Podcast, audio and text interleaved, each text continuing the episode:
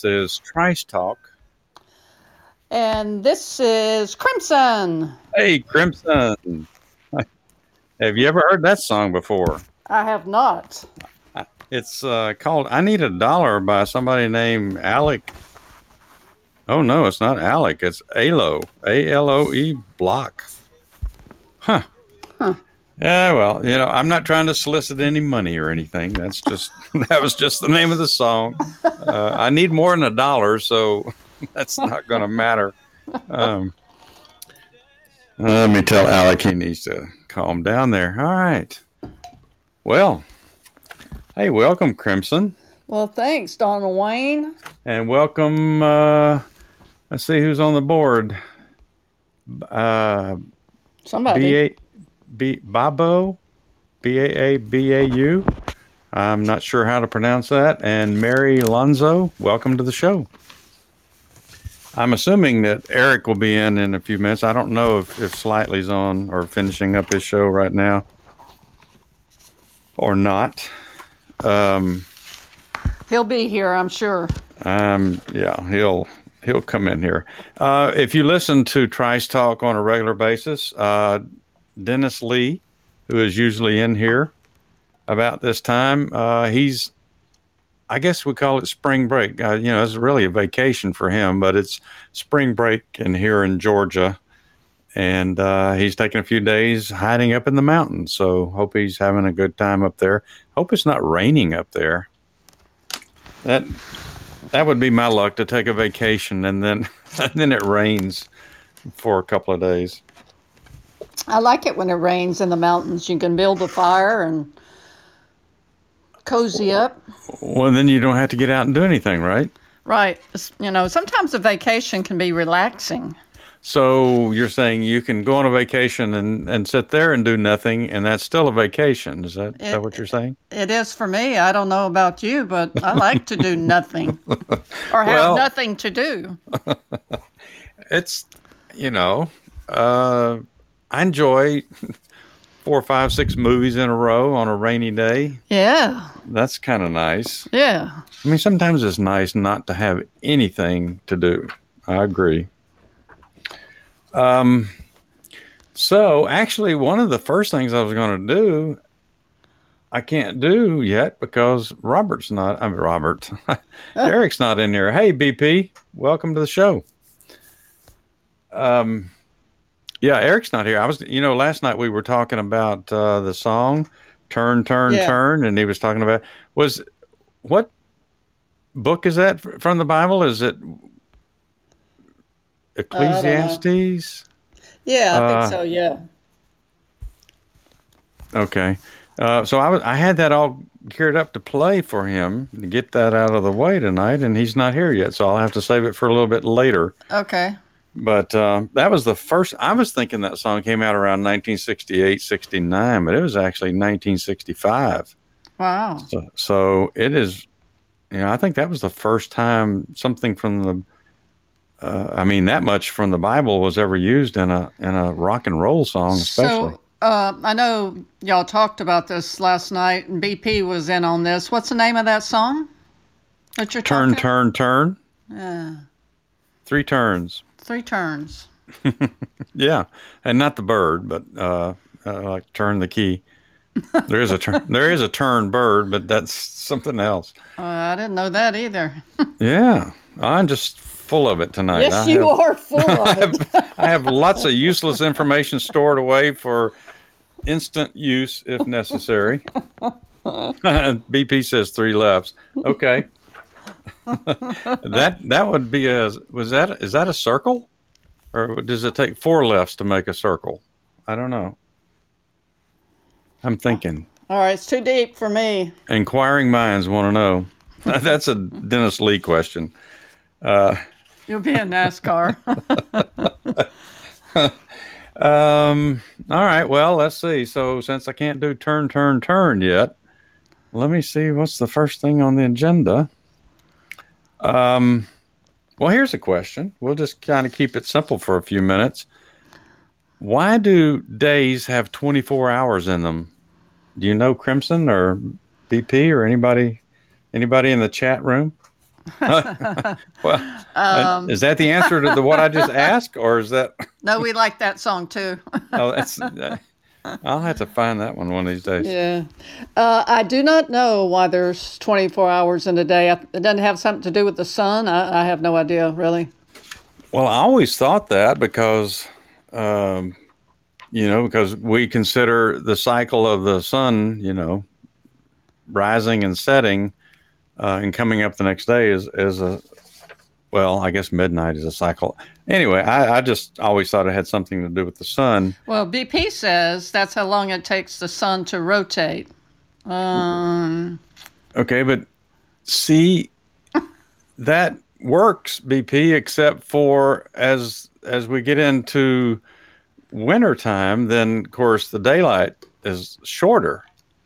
If you think about it, and then of course in the middle of June, that's the longest for us here in in the uh, Western Hemisphere. That's the longest daylight hours that we have. So, um, and looking in that issue, and I just happened to stumble on that when I was looking for some other material for tonight, and I saw where it, uh, the article it says, and it's very, very quick, two sentences. The Egyptians are the ones who were thought to be responsible for, for dividing the day into 24 equal parts. I mean, I didn't know it was that far back, but um, they're suggesting that this custom evolved because the Egyptians commonly used the base of 12 in, in their counting system. And uh, they did that because they count the three joints in each one of their fingers, except for the thumb. Does that make sense? I guess. I, I don't. That's why they're saying uh, uh, twelve is their base number because they counted each of the joint and each of your fingers except your. Well, because the thumb does not have three joints. See, I know the answer to that one. Oh, Uh, but you know, when I read the article, I immediately looked down at my hand. well, I just did it. I just looked at my hand. I know. Did, did you ever realize that you had three joints in your other fingers and only No. two in your thumb? Nope, never knew So- that. Uh, it took me a lot of years to get to that realization. Another one of those useless facts. I know it's you cannot do anything with it, but try it the next time you're at a bar and somebody next to you's had five or six drinks and ask them, you know, uh, if they know how why we have 24 hours in a day. Is that Dennis at the bar? He's probably at a bar. Or he's drinking at least. Um, Yeah, there's there's lots of bars up there in Gatlinburg, Tennessee. okay. Hey, Sasquatch and uh, Free Doctor. Let's see. Am I missing anybody here? I'm, I have to turn over when I'm looking at that board. I think you're good. Okay. But anyway, the Egyptians supposedly are the ones that came up with the 24 hours in a day kind of thing. So Of course, we don't know what they were thinking, right? No, because you know they were. I mean, they're the ones that came with, up with all these different gods and sacrifices and all these other kind of things. That, but you know, actually, they were pretty smart people, except for their superstition uh, and their lack of any any kind of real religion, but what can I say? Yeah. All right. So there's one useless piece of information. Uh, well, here's another one. Did you know that most countries around the world today use the 24 hour system? However, the 12 hour format, including AM and PM, is officially used in uh, a number of countries like just the US, Canada. And they say, except for Quebec. For some reason, Quebec doesn't. I don't think we've had our Canada caller in, in quite a while. The guy used to call all the time that lived in Canada. Australia uses the same system that we do, New Zealand and the Philippines. but it doesn't have England on here. And I, I, I would have Huh. sworn that England would have been the same thing as the United States. Huh. But hey, Sea Rock.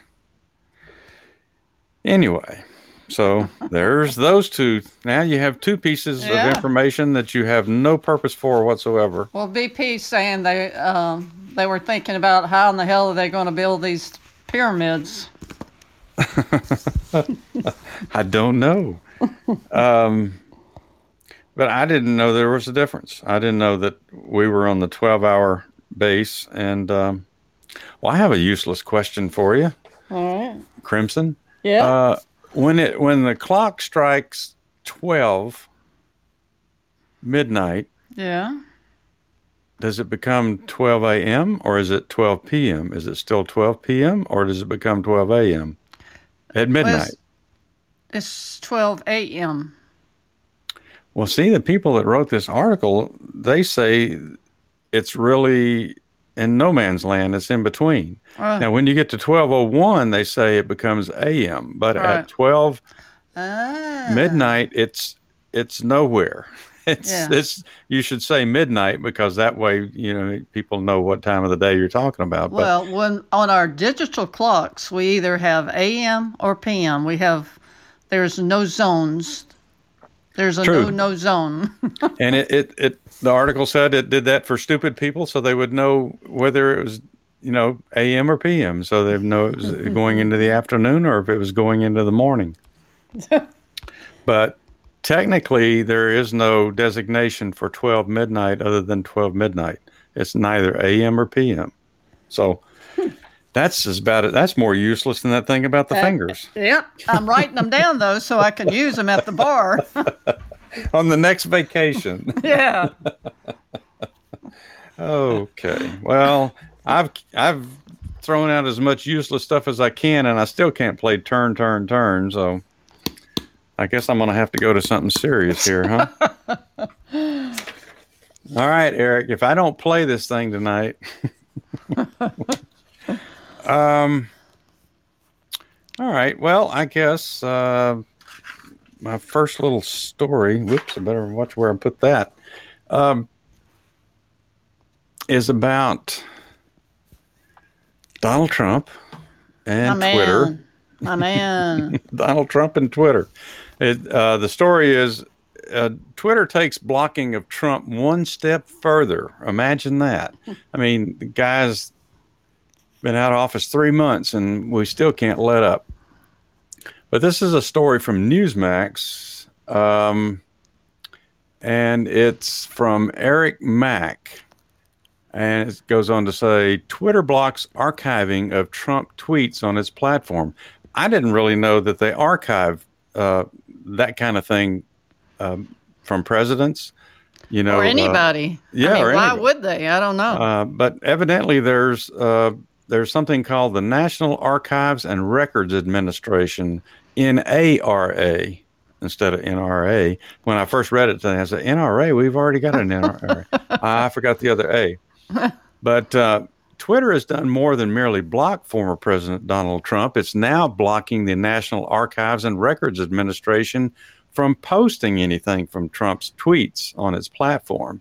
So evidently, this this NARA post um, different information about former presidents on various uh, media sites around you know in the country, and Twitter is one of them. But Twitter is not going to allow them to to put anything from Donald Trump. So uh, a a Twitter That's such a funny name. Twitter spokesperson. How would you like to be a Twitter spokesperson? Um, Trenton Kennedy wrote in an email Given that we permanently suspended at real Donald Trump, the content from the account will not appear on Twitter as it did previously or as archived administration accounts do currently, regardless of how NARA decides to display the data it has preserved. Administration accounts that are archived on the service are accounts that we are not in violation of the Twitter rules. We are not. We're not. We're not, or they're not. Administration accounts that are archived on the service are accounts that were not in violation. Okay, I got it. Okay. I have to read it slowly. so, you know, in other words, since Donald Trump was blocked uh, right after the quote insurrection in January, then, uh, you know, Twitter's not going to allow anybody else to post anything by him either. Uh, NARA maintains archives for other former Trump administration officials, however, displaying them on the platform. Users can retreat, retreat, well, retweet or like them.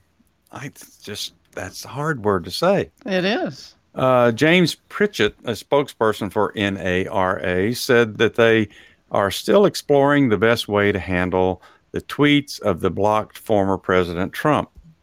While they will still be preserved on the Donald J. Trump Presidential Library website and can be downloaded from that site, Twitter controls the content on its platform. Ah, Uh, James Pritchard also told Politico that NARA intends to provide public access to all captured and preserved presidential record social media, including any blocked or deleted tweets that have been transferred to us. So it sounds like you can go to this um, yeah.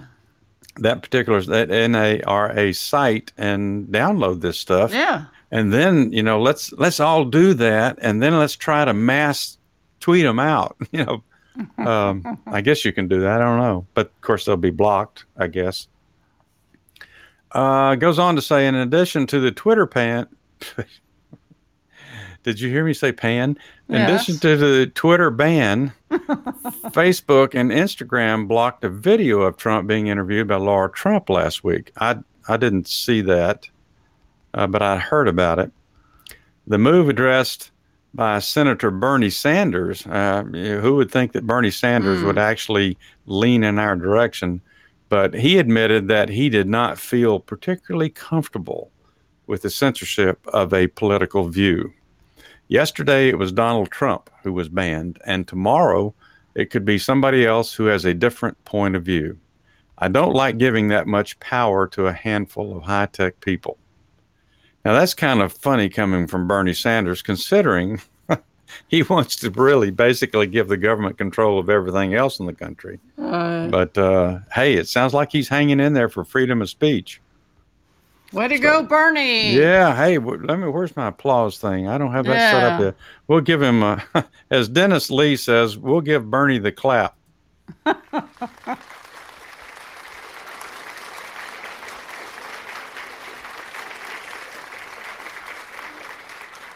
And that could be a standing ovation too. I'm not quite sure. All right. Well, that was my first little thing. Well, that was that was interesting. I'm I'm definitely gonna go check that out and see if we can find all that stuff. Good that would be fun to play with and, and give social media a headache trying to delete all that stuff that we want to post. Well, um, I got a little little thing to share. Nothing nothing great, but uh, we've been talking a lot about cancel culture lately, and um, where the word uh, maybe where that kind of originated from was possibly the first reference to canceling someone comes from a 1991 film, New Jack City with Wesley Snipes. Plays a gangster named Nino Brown. I don't think I've ever seen it, but some of you guys may have. I remember the title. Do you? In one Um, scene, after his girlfriend breaks down because she can't stand all the violence he's causing, he dumps her by saying, I don't know if I can say this, but I'll, I'll say it. uh, cancel that bitch. I'll buy me another one. so they're they're actually attributing this article is attributing the that terminology coming from this movie back in 1991. I don't know if it's true or not. Oh, BP says he loves that movie. I see. Yeah, I'm surprised. I remember the title. I don't actually remember the movie. yeah, Of course, I like Wesley Snipes, even even after he went to prison for tax tax evasion. yeah. Well, they said there's the screenwriter was um, Barry Michael Cooper, and they actually attributed him for writing it. So I don't know. I, I thought that was interesting. Yeah, I, re- I remember that. I just don't remember the The phrase. remember what the movie was about. Yeah. well, well, if it's yeah. Wesley Snipes, it's uh, pretty rough. Yeah, I don't. Well, it, he wasn't. I don't think the language was too bad in Blade, if I remember correctly. You know, the vampire slayer movies. Um, I kind of like those. I don't know why. Yeah, uh, I liked it too when. Uh, oh gosh, what was the? Uh, what was his friend's name? Uh, Kris Kristofferson. That wasn't his name in the movie, but. Um, the, I know that old- guy. yeah, the old country and western singer. That was an odd role for him, but maybe maybe uh, Wesley liked him. Maybe he liked his music. I don't know. Huh. And what what was you saying? And that and Sugar Hill movie with him. I don't remember the Sugar Hill movie. What is that about, BP? That one's. And I'm pretty good about the old movies. Yeah. They usually ring a bell with me. Um. So that's that's kind of what they're saying. That's possibly where the, that terminology came from. So there, it's been used in songs since then. Uh, Little Wayne did a song and reference that same exact statements in a song. So, and he's he makes reference like Nino. So he's making reference to the movie. Hmm. So that Yeah. interesting. Well, uh, little did they know how, how much that, that yeah, term would be abused, you know. yeah. 20, 30 years later. Yep. Jeez. Okay. No, Eric. no, no. Well, I will. If he doesn't come in tonight, I'll play it anyway, just because I have it on on the list. Um, somebody might. Of course, uh, BP may be the only person that remembers that song besides us right now. Ooh, I see. I don't remember it. Ellie Jay think. snuck in here at the Oh, bottom there. No, Ellie Jay. Call in, girl. Um, you don't remember the song "Turn, Turn, Turn"? Well, I thought there were two of them. We, they were talking last night, like there's two versions or something. Well, there's actually three. There's, um, oh gosh, I want to say somebody Seeger, Barry Seeger, Bob, Se- not Bob Oh, Seeger. no. Um, let me click Ellie Jay in here. Hello, Ellie Jay. late as usual. Hi, everybody. Hey, You so so is my uh, check from the government. So what can I say? It runs in the family. That's all I can say. yeah, it's, it does. some things are a curse, and then some things are. Hmm. I'll take the good with the bad. Yeah, we just learn to live with them, right? Yeah, I suppose. Well, Good to hear from you. Well, thanks. Good to Glad be to here. hear. Hey, Crimson. How are you Hey, doing? I'm doing great. How are you? I'm doing well, thanks. I'm thanks. so glad you're here. Eric's Eric's Maybe- running behind time, so um, Eric Slate, where's Dennis? he's on uh, he's on uh, Vacation. Yeah vacation. It- it- No, well, I'm just joking. uh, yeah, he gets yeah. He, I don't know why he gets all the time off, but he's on uh, spring break Good for uh, him. with his granddaughter, and they went up to Gatlinburg, Tennessee. So He's got a granddaughter. uh, yeah. He seems too young to have grandchildren. Yeah. Uh, well, let's not talk about his age because But, all right, say no more. yeah, because when we talk about Dennis's age, then we have an understanding of what his father's age is. So Mm, this is true. Well, y'all were talking about music. I didn't mean to interrupt. Uh, well, last night we had talked about uh, Eric brought this song up, "Turn, Turn, Turn," and in fact that the the lyrics were from uh, a Bible or a Bible. it's from the Bible. Uh, well, one of them, Gideon's, or I don't know, No, but no. um, I think all the lyrics are from a Bi- from the Bible, and mm-hmm. we were trying to decide. He said which book it was from, and I was thinking he said Ecclesiastes. Yeah, I think so.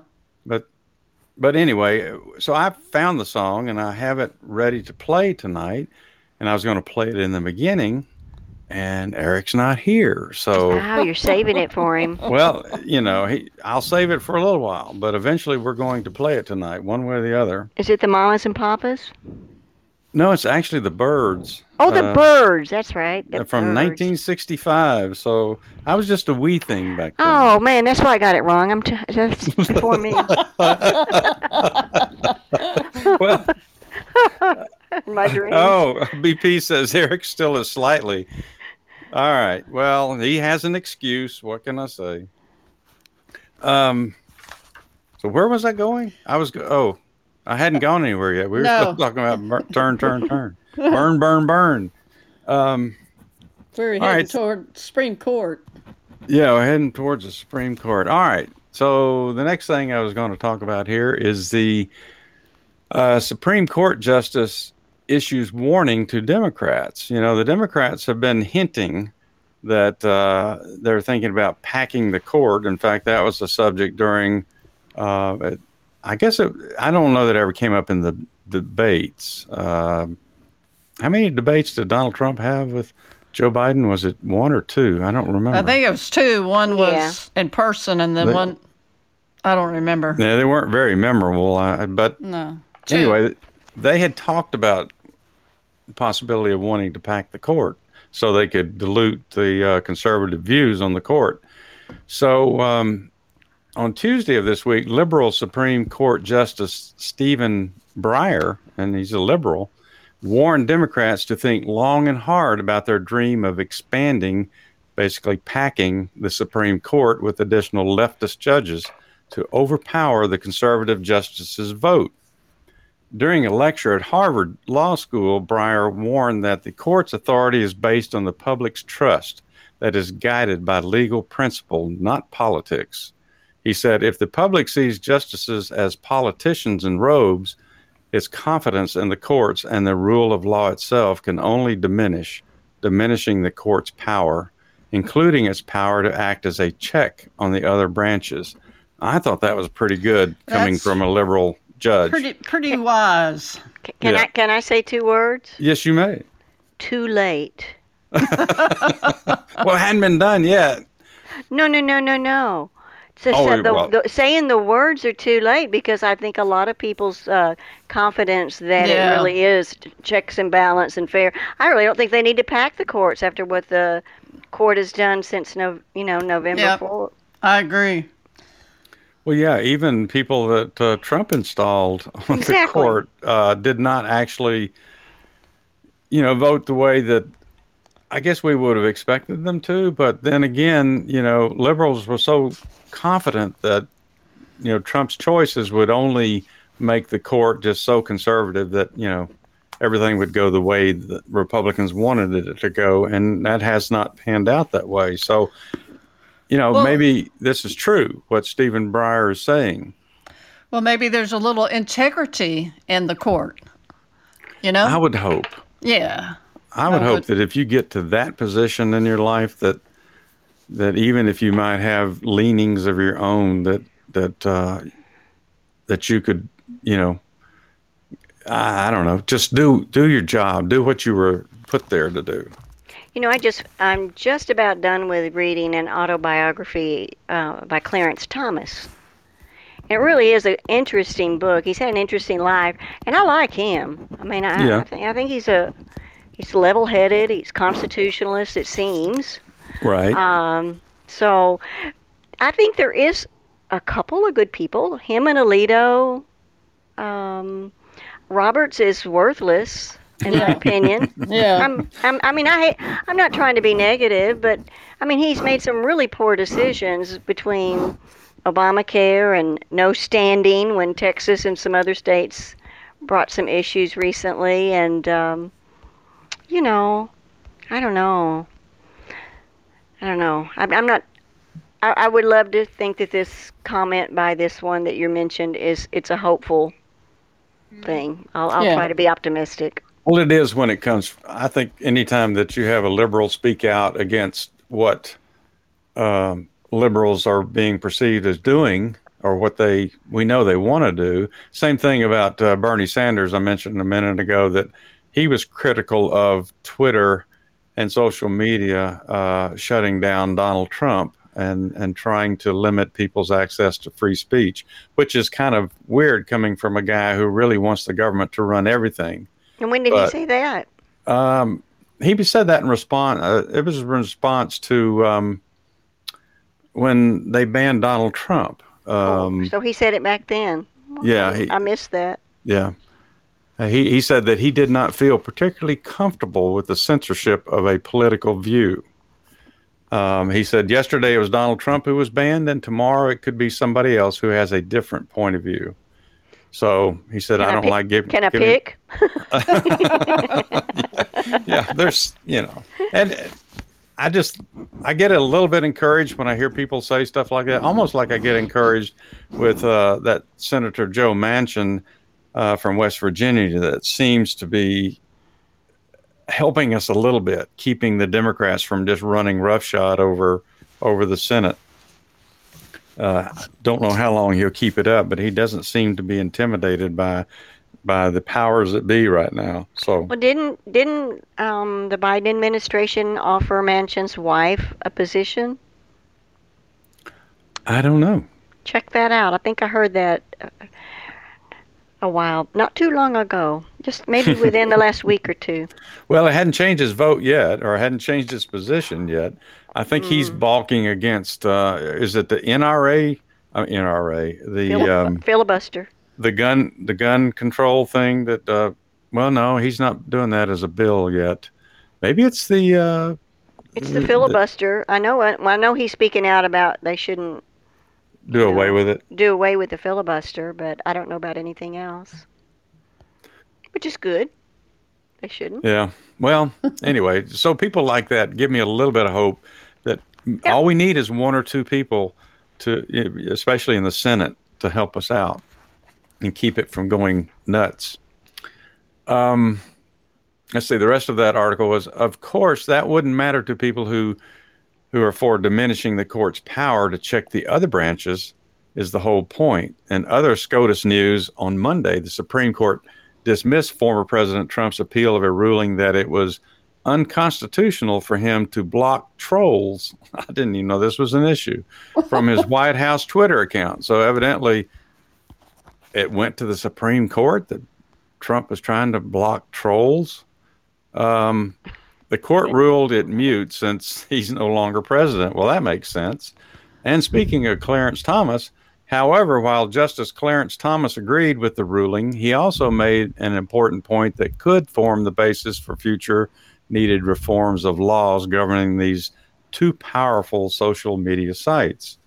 Lower courts ruled that Trump couldn't block critics from what was considered a public forum because it was unconstitutional, uh, because it was, hmm, sometimes these reporters, sometimes because it was unconstitutional viewpoint discrimination, I guess is what they're saying. Yet Thomas noted that Twitter, a private company, later blocked the president from his own Twitter account and therefore blocked all Twitter users from interacting with his messages or his responses to, you know, some of those uh, comments. So Thomas asked how the law can find that First Amendment protections apply to a forum in which unbridled control of the account resided in the hands of a private property. Noting the power of platforms such as Twitter to cut off speech, Thomas warned that the Supreme Court will soon have no choice but to address how our legal doctrines apply to highly concentrated, privately owned information infrastructure such as digital platforms. let's hope that happens very soon, since the obvious uh, Democrat Congress will never act as long as the social media giants' censorship are to their political advantage. So it sounds like that uh, Clarence Thomas is saying, you know, the court may have to look into this and consider that uh, social media uh, or digital platforms are actually, you know, not not performing the way they should be. So I think that's that it, that's great, but would would someone have to um, bring a case before the Supreme Court for the Supreme Court to look at it, or can they initiate their own action without a case? Huh.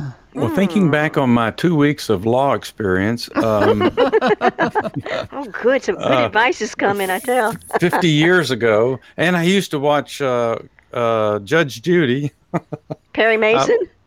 yeah, I did watch Perry Mason, and oh well, my favorite was uh, Matlock. Uh, I Oh, love yeah. Matlock, but I, I would imagine you would have to. It would have to be a case come up uh, up to the Supreme Court because I don't I don't think they have any power outside of Yeah, I don't think. of, yeah. of cases that are brought uh, in front of them. So, yeah, I didn't think so. So he can't but I'm sure there's a lot of people that would do it. yeah. sure. There should be a list. Um, while it's no surprise what liberals want to do to this country, they're they're like in hyperdrive uh, since they uh, won the election. Uh, just just a few months ago, I, I, I started to use the word that I was I was afraid I would get censored for, but um, steal. Uh, it's like Oh. this is the best chance we'll ever have to change our, this country. Yep. Oh, can you hear me out there? Yeah. Um, but yeah, don't you? I mean, I get the feeling that they've crammed so much in the last um, three months. It's it's unbelievable how many things they're trying to get passed so quickly.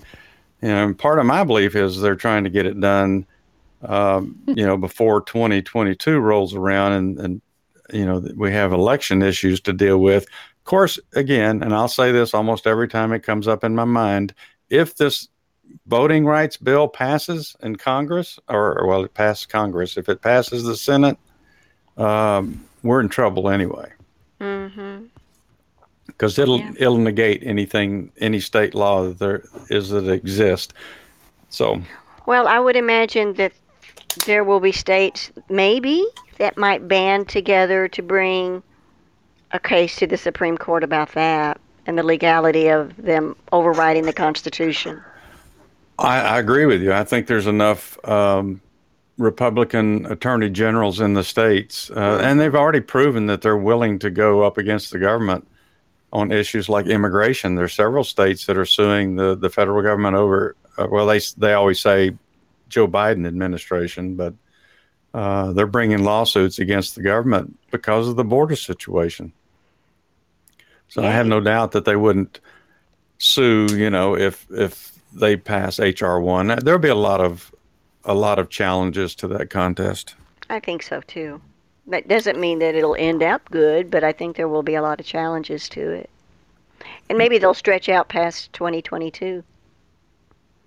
Well, yeah, I'm I'm hoping. Uh, all I can do is hope at this point in time, and say a little prayer here and there that um, This is going to add the prayer word. there's some civility in in in the court and then and some of the Democrat senators. I, I just cannot believe that all of those senators believe in that voting rights bill that the House passed. It's just it's inconceivable. So but our little uh, newly elected senator from one of the newly elected from Georgia, Warnock, he's already tweeted several times that people need to, to get behind and, and contact their representatives and tell them we need to pass that bill.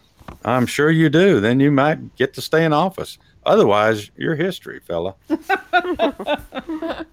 yeah, you'll be back on your daytime job, which you know supposedly was the uh, head pastor at the Ebenezer Baptist Church. Oh, that's right. Yep.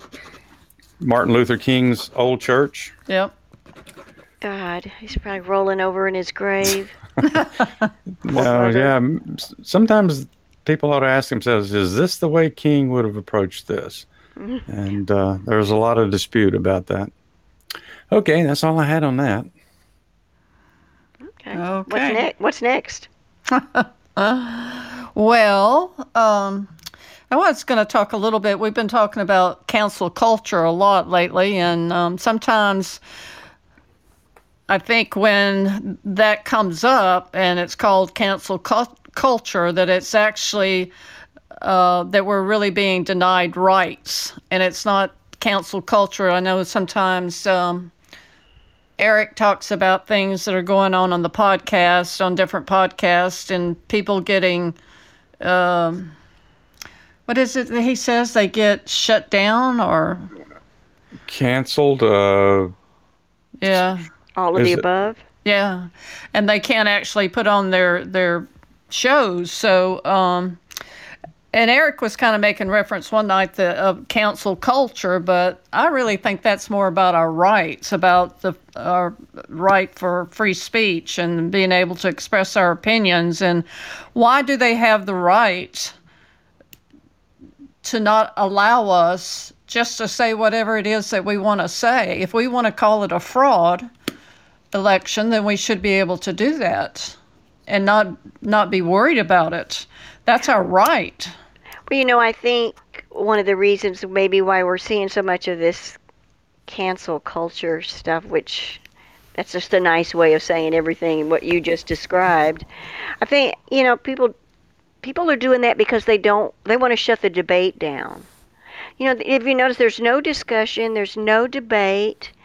There's i- it's it's one way only, one way thought. And if anybody deviates from that thought, that's when they get canceled. Um, and it's destructive to their entire life. It could be their jobs, it could be whatever that they lose. Right. Their, you know, their their credibility, their standing in the community, whatever. And it's really sad, but uh, it's there's no debate about anything anymore Right. because then- if you if you don't follow the narrative, whatever that narrative may be, right or wrong, what's wrong with having a discussion and putting it out on the table for Exactly. And then when they start, uh, one one company or one person, sometimes it's like everybody piles on, and then you've got you know a, a bunch of companies or a bunch of people going after something, and uh, you know with these individuals, it sometimes can be about their safety. Not only are they losing jobs or being shunned by their family and friends or losing apartments. We read stories about people actually uh, finding out where people live and petitioning the apartment community. And but these people's safety is also at stake. You know, there's things happen, and how can you be a part of something like that? And then something more serious happens to these people. Uh, they have to sometimes even get off social media altogether. There's a gal I, heard on the radio, and she's running for a Texas. It's either the House or the Senate. I can't remember which. She's replacing somebody that retired, and um, or she's running to replace somebody that retired. And she's conservative. She's an Asian woman. She's 42, very well spoken. She worked for Trump in some area, I don't know what. But she came out, I can't remember what it was, but she came out against something that got everybody all riled up on the other side. And she started getting death threats. Like, Oh, wow. you know, going after her kids. Uh, she's not stopping. She's not standing down, but it's just it's just ridiculous. It is. Well, you know, we used to call this bullying, and they've just changed the uh, terminology. But when you really start thinking about what's happening and people trying to, uh, you know, it's we're bullying people. It's, it really boils down to we're making their life so miserable by so many people joining in and, and condemning them on social media that it's just outright bullying. And it used to be when people were getting bullied, we were all in it together to fight bullying. right. Yeah. So cancel culture is the same thing.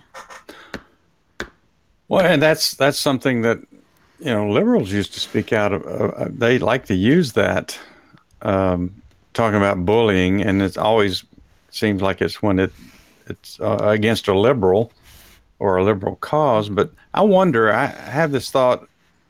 Do you do you think you saw a change when Maxine Waters started talking so strongly when Trump first took office, and and she was telling people, you know, you need to get in their face. Uh, any Trump supporters or people mm. who work for Trump in his in the, in the White House and and tell them they're not wanted here. I mean, I think that for me was a point where I saw that kind of thing escalate where all of a sudden if you work for the opposing side or you or you support the opposing side, you no longer have rights in this country anymore. They're right. going to shut you down, and there is no discussion. They say that you're a racist, or they say that you're a bigot, or they say whatever they want to call you, and there's no discussion. No. There's no and she started to defend it, but yourself. Then everybody kind of climbed on that trip too, and were outspoken about Trump and, and, and Republicans in general and things that should happen to us or shouldn't happen to us. And, and I do think it started uh, with some of those outspoken senators, ex senators, mayors, whatever they were. But I think you can even go further back than that. I mean, think about Jesse Jackson and how I he try not to. I try not to. Nightmares. Um, you know how he would go after a, a company. Yeah. I mean, he, yeah. did, he did that years and yeah. years ago. Um, they would go after, they would, and they were so organized, and they really would cause some major damage to some companies that didn't do their bidding. Well, I, I, got a story that I'm going to talk about a little bit after we do some of the regular stuff, and it's kind of along that same line, and it's and they're they're trying to do that again in Georgia. It seems like that we're going to be the testing grounds for some of the stuff now, uh, mm-hmm. again. Uh, but yeah, Jesse Jackson. Then I don't know um, anybody that ever watches Fox. Probably not as much as I do, and I don't watch it as much as I used to because no more. We don't. I don't have the time, but um, it's so repetitive. So you know, it's it's hard to find some kind of new story in there. But anyway, there's this guy named Leo Terrell. He's he's a black civil rights lawyer, and probably three years ago when he would come on Sean Hannity's show, I mean he was he hated Donald Trump. He, he never had anything good. I don't know he hated him, but he never had anything good to say about him, and it was always negative this, and negative that. And then somewhere, uh, I would say before 2020 maybe in the fall of 2019, I started seeing a change. And, and he explained that and that he saw what the Trump policies were doing for minority communities and especially black communities. And he saw a difference in what Trump's policies, uh, what a difference they made compared to what the Democrats have been doing for 50 years. So now he's you know he wears the MAGA hat, and of course he did all through the campaign. And and reason that made me think about this because you said Jesse Jackson, and Leo Terrell said one time. Now this is coming from a civil rights lawyer. That's all he's ever done all of his life. He said people like Jesse Jackson don't want us to fix the race problem in this country because once you fix the race problem, then there's no need for Jesse Jackson or True. some of the other race mongers who want to keep, you know, uh, races fighting each other in this country because it gives them a purpose. It, uh, it, gives them a nice living.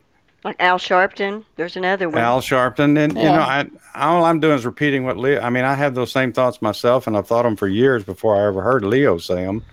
But I don't know it for a fact because I don't know Jesse Jackson personally. I don't know what's in his heart, but you know, these same people have been saying the same things for so many years. You got to ask the question why weren't some of these things resolved long time ago? It's not for lack of raising money. Exactly. So. Exactly. I um, but now Leo Leo Terrell is you know he's he's he's funny. He's because, he fired up, boy. Oh, I mean, if Woo. you if you put some, uh, if they have somebody on Fox uh, who is a liberal and they're trying to criticize Trump or they're criticizing conservatives. Uh, Leo jumps in there and says, "Yeah, yeah. So what? Have, what have the Democrats done for Black people in this country since 1965? And what did Barack Obama do in eight years? What did Bill people. Clinton do? Uh, well, I know we don't want to go into that. Well, never mind. you're going to go back to the 90s. Well, I, you know, You know, this, Leo Terrell was on. I heard his name just on the radio this evening. Um, I guess he was on somebody's show and he was debating Geraldo Rivera yeah. about what was going on in St. Louis with the newly elected um, mayor there. mayor. You know, Yeah. Poor Li- uh, poor Geraldo. you know, He's a mess. he is, and um, it's, Well, if it's not Bongino after him, now it's Terrell. So yeah, I think they yeah Don, Dan Bongino was give always he and Leo would get in uh, some wars of words, But but Geraldo says some of the dumbest things. You know, he's he starts making a point and you're right there with him and then all of a sudden you're like, What did he just say? You know, it's I don't know what happens to him. I, I think compassion. I think he's a compassionate person, and I think sometimes that compassion overrules common sense for him. And he says these things that just contradict the statement that he was making a minute Yeah. before. Absolutely. Uh, especially, you know, he's very sensitive about the immigration issues and and and compassionate for all these people that are coming across the border. Which, you know, if if you get right down to it, a lot of people are, but um, it's it's it's beyond that now. The the problem at the border. So, but anyway, that was you mentioned Jesse Jackson, and I don't hear that name too often, but Leo said he's just basically somebody who has no real interest in getting the race issues settled in this country. And if the Democrats really wanted to fix it, and even Republicans, the you know Republicans have been in power for a number of years, it shouldn't take 50 years. But then Leo Leo will tell you, or he says every time that he's on there, you know, I know the improvements in, in race relations in this country. And he said, and they're trying to tell us that there's a, a, a huge problem still. And he says, folks, they're lying to you. He looks straight at the camera and says, they're lying to you. It doesn't mean that everything is great in all areas of race relations, but it's not the 60s and the 70s and the 80s. No. So, There's always room for improvement and there you know, we all should be striving to make those improvements and be aware of things that should change. But yeah, it it's I don't feel like it's anywhere back in the 60s. My goodness. I mean, Well, it's you know it it like last night, uh, Ellie Jay We were talking about there's a school in in uh, Portland, Oregon, that was going to use. Uh, somebody suggested using the pine tree as one of the symbols for the. They renamed the school. It was called Woodrow Wil- Wilson High, and they had to rename it. And they named it after a civil rights uh, lady that was very prominent, and and that's that's fine. But they we're going to use a pine tree, and somebody suggested, well, that uh, or they call it an evergreen tree. They said that's probably not the best thing to do because that's a symbol of racism. A- a- Yeah, I heard that too. That that's where because of hangings. right. And then, of course, a lot of people chimed in, and you'll look on Twitter. Uh, the argument was, uh, you know, really, uh, evergreen trees aren't aren't designed. They're they're not they're not built that way. So No. this thing about making it a tree is it's just now it's evolved to a tree. Next it'll be a bird or You know, I wish I wish people would stand up to that nonsense. It's just so nonsense. well there's no if you don't there's no end to it because basically it'll boil down to anything anybody objects to for whatever grounds all you have to do is tie it to racism and then that's a way to kill it they don't they don't even have a, a legitimate argument about it No. uh, or, or argument or discussion, I should say, with someone about it. They just say it's racist and we're not going to use it. So, Did Did anybody hear the um, the comment that Charles Barkley made recently? About I- about race relations. It, it was so good. It was so good. This is a positive thing.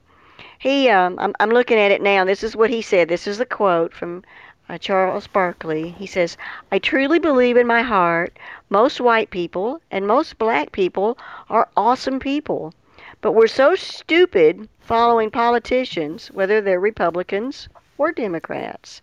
I think the system is set up where our politicians." Where they design it to make us not like each other so they can keep their grasp of money and power. And I you know, when you think about that it's really really true. People are people and most people will just get along with each other just fine. There's exceptions. I'm not Pollyanna here, but I'm just saying most it's like you said, it's not the 60s. Most people get along with each other. But there are those in the political field and in the media that stir it up rivalry or false things, false images like we can't name our mascot the Evergreens because of hanging. Yeah. I mean, really, that's that's it's that's really lame. But some people will go into that and say, "Oh my God, it's true." I mean, I mean, but really, what Charles Barkley is saying is, cut the nonsense. Quit following what the politicians and the media is driving us apart, and let's start thinking about things that can bring us more together. That and just, you know, think. Don't let people just tell you how to feel or how to think about things, you know. Have your own thoughts and what are you experiencing and, you know, Exactly. Good point. I only have one qualifier uh, of people in my life, people that I encounter, and that's how you treat me. If um, you know, I, I have no preconceived idea of, of who anybody is the first time I meet them or I encounter them on the street. I've never had a problem, and I have lots of customers from a variety of backgrounds. Um, and I've never had a problem. I've always had good experiences with people. Well, there was one, but yeah, there was the one woman. yeah, the one that just and and it it it was cer- cer- certainly wasn't a race issue. It was just totally um, a drug issue, I think. But um, it's I just don't see that much, and I get around a lot, uh, not as much now as I used to. You But, I mean, I've a been- lot. Uh, yeah, I've Heard that encountered- about him. I've encountered a lot of people in my lifetime because of the businesses I've been in. I just, you know, people like each other as long as you're respectful to each other, and you know, you don't have to agree with everything that somebody else believes in. It's But exactly if you treat true. them with respect and and and treat them like a human being, I, I, there's no reason not to get along. I have a lot of friends that don't see eye to eye with everything that I believe, but we're still really good friends because we have a lot of things we do agree on and that can unite us and we can we can actually even sometimes with some of them have some decent discussions about it. Uh, and it doesn't deter our friendship, you know. Um, so I think it's you don't want a bunch of clones walking around. We want to have people with different ideas and different views and being able to talk about it and um, laugh about it maybe and even maybe come up with a solution to them. But uh, I'm with you, Donald Wayne. I think you know myself too. I used to be in sales and I dealt with a ton of different people. I never had a problem. No, I, I just truly, it, it, I, and and of course, I'm sure there's areas in the country and there's certain um economic areas of the country, you know, and especially in cities where maybe things life isn't great for some people. But uh, and that may have a difference, have an effect on how people interact with each other, or who blames who for what. But uh, one thing I always want to point out: um, most of the uh, socially depressed areas and or economically depressed areas in this country are in Democrat cities. That's something I never really understood. Like you take a state like Texas, okay? Basically, it's a Republican state, but the big cities are all run by Democrats. Now, how does that happen in a voting situation? I think I've I've given my opinion on that before, and I must have missed that one. yeah, you probably missed that one. Should I do that one again, Crimson? Uh oh. Yeah, you don't have to repeat yourself for me. But I, well, no, it's it's really in a nutshell. You know, cities get to the point where people don't want to, you know, families don't want to live in the cities anymore. They go out, they move away from the city in order to, you know, have a, a I don't Yard. know. Well, yeah. less But crime. I mean, I'm looking at the interior of Atlanta, and I, for a, a good period of time, I had a lot of a lot of customers in Atlanta, and in some of the older neighborhoods as well, and they were beautiful neighborhoods.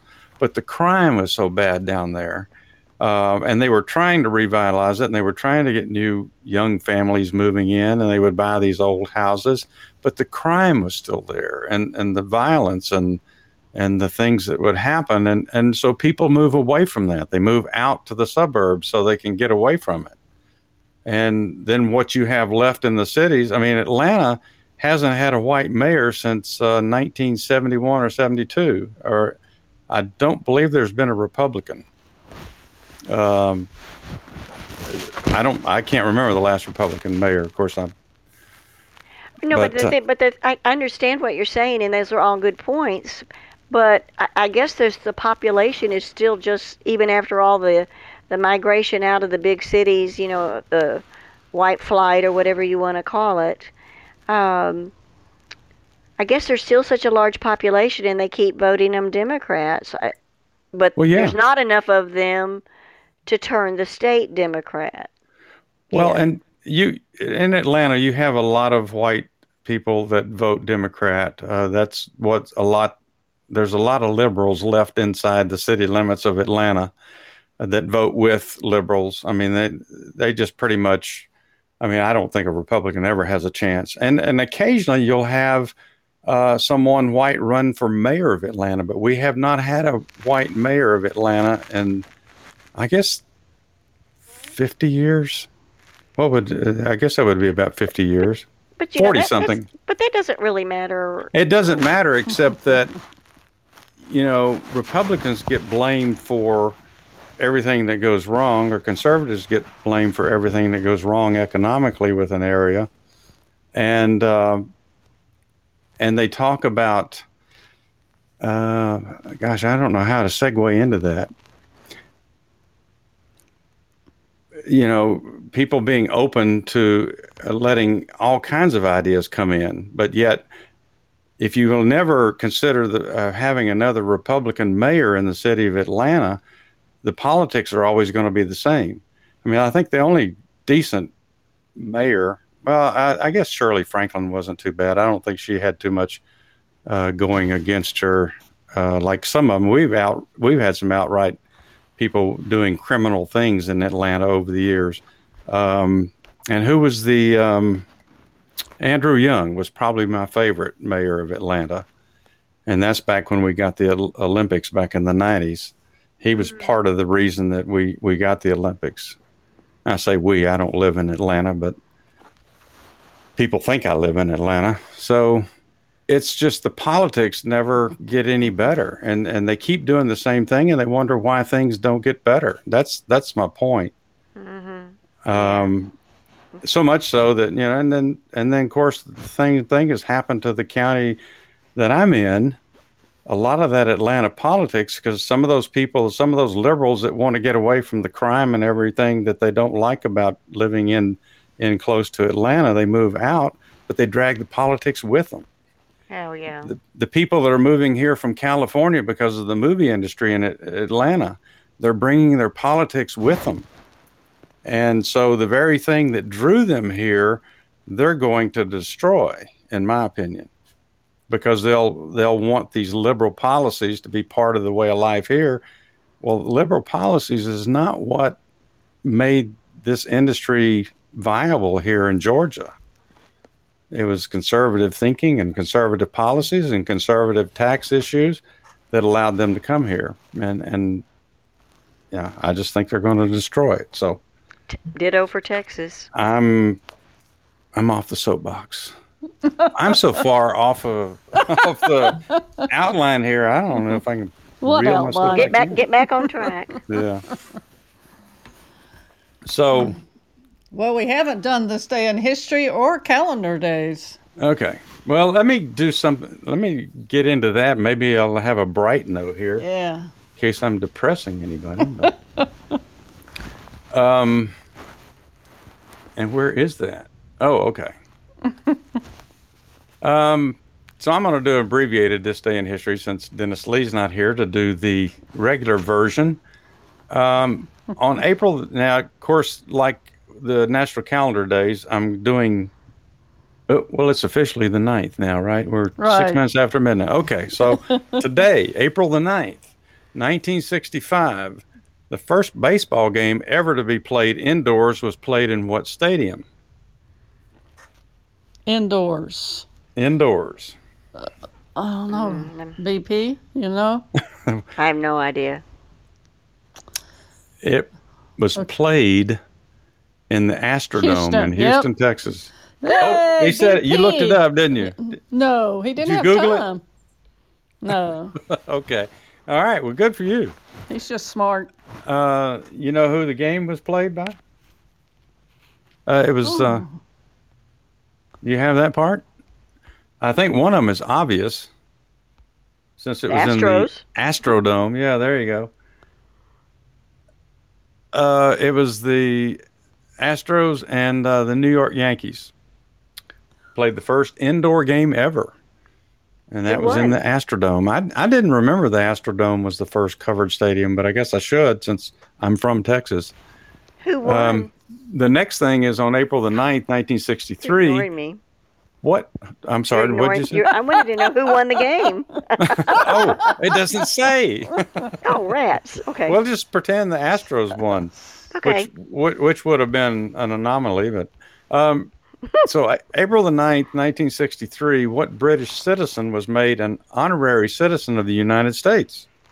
Anybody want to take a guess at that? Gee whiz. Um, I don't have a clue. Was it posthumously or was it somebody that was living? No, he's still alive. It was a famous British citizen that was made an honorary citizen of the United States on April the 9th, 1963. How many Sean famous Connery. Sean Connery. No. The Um, Queen? The Queen? I don't know that she would accept. Uh, that would that would be a, a good Eric. trick. Hey, there's Eric. Um, uh, Paul McCartney? Do you want me to give it to you? Because we're, Yeah. we're it's it's Winston Churchill. Oh, good grief. Well, you know, I said famous British citizen. I didn't Uh-huh. really remember he was still alive in 1963, but that's why I was asking. I guess I thought Yeah. probably wasn't. Yeah. I got a little bit on that also in the National Calendar Day, so we'll get to that in a minute. On uh, April the 9th, 2005, Prince Charles married who? Diana. Diana. Eh. No. Oh, that oh horrible. What's this? Yeah, because she died in the 1990s. Oh, that's right. Camille? Camille. Camilla. Camilla. Uh, yeah, Camilla. so that was his second marriage, and that made uh, their marriage, or Prince Charles' marriage, the first member of the British royal family to have a civil wedding. How about that? Yep. Yep. Hey, slightly. So, um, and that was, uh, let's see, one more thing. April the 9th, 1860. Oh my gosh. I'm not even going to I ask you this. remember that. I'm not going to even ask. That was uh, at the world's. That was the world's first recording of the human voice in uh, 1860 by the French inventor. Uh, I have to do better than Dennis Lee does these things. Edward Leon Scott de Martinville. that was a pretty easy one for a French name. And, and Um, what, what Spoken like a true Texan. Yeah, yeah. Uh, did he sing? What did he record? You guessed it. so using using his uh let me click Eric in here. Uh using his phonautograph, Hey, Eric. which Hey, is Eric. what it was called. Good, The good evening, earliest- Good evening, ladies.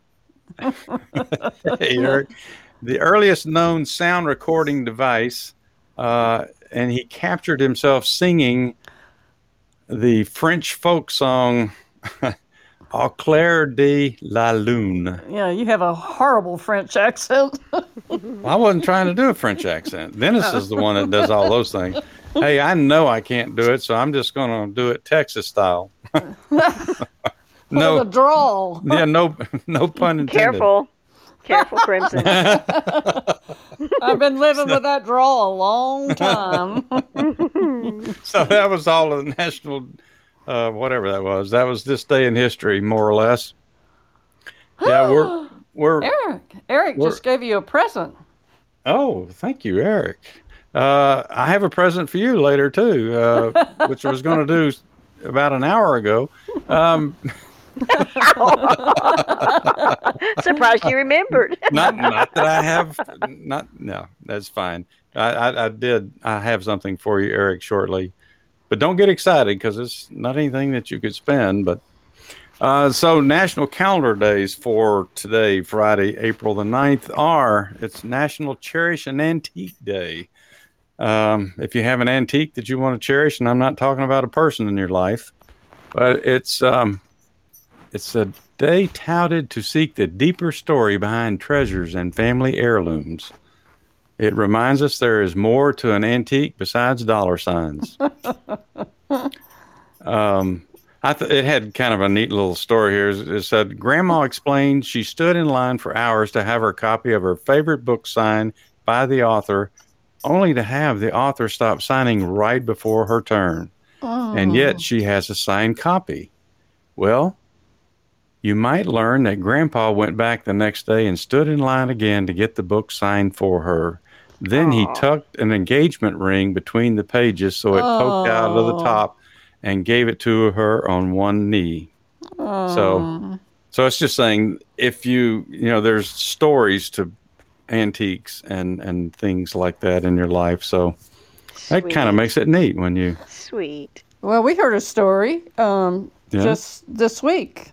Uh, oh yes, yes, so and it was a really beautiful story about how an antique got from one location on back of a wagon to another location, and um it's a beautiful piece of furniture, and maybe it's you know it was a really really sweet story about this lady's parents and when they were young and got this piece of furniture and how it had to be moved on the back of a wagon all the way up into the mountains.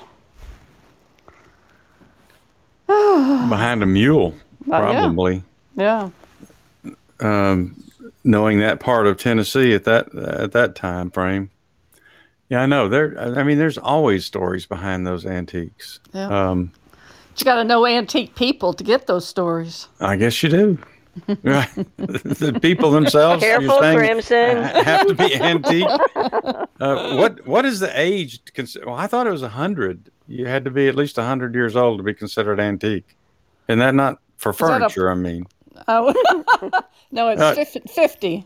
fifty. Yeah. Oh, Okay, well, I hope got- it's not got that way lo- with people. Man, I got a lot of antiques around my house if it's only 50. All right, so it's also National Chinese Almond Cookie Day, and I read this thing, and there wasn't one mention of why they call it Chinese Almond Cookie Day. So uh, it's just a bunch of cookies with almond on the top. Um, so I'm not really going to say anything else about that because I was disappointed it didn't have a, a story about you know coming up in China. Uh, it's National Former Prisoner of War Recognition Day, which that's that's a serious subject, but Mm. it honors the courageous men and women who have endured brutal treatment at the hands of their captors. As a result, they've also suffered separation from family and displayed incredible endurance and faith during their captivity. On this day in 1942, the largest number of U.S. forces were captured by the Japanese troops in Bataan Peninsula in the Philippines. The captured troops are forced to march 65 miles to the prison camp. It didn't give the number of number of prisoners captured that day, but it it um, it- what they say on down in the article makes me think it had to be in the thousands. Without medical attention, food, or water, thousands thousands of, of these troops died, the mistreatment continued for those who survived the brutal journey. In the compounds deep in the unfamiliar jungle, the hardship, brutality, and suffering lasted more than two years.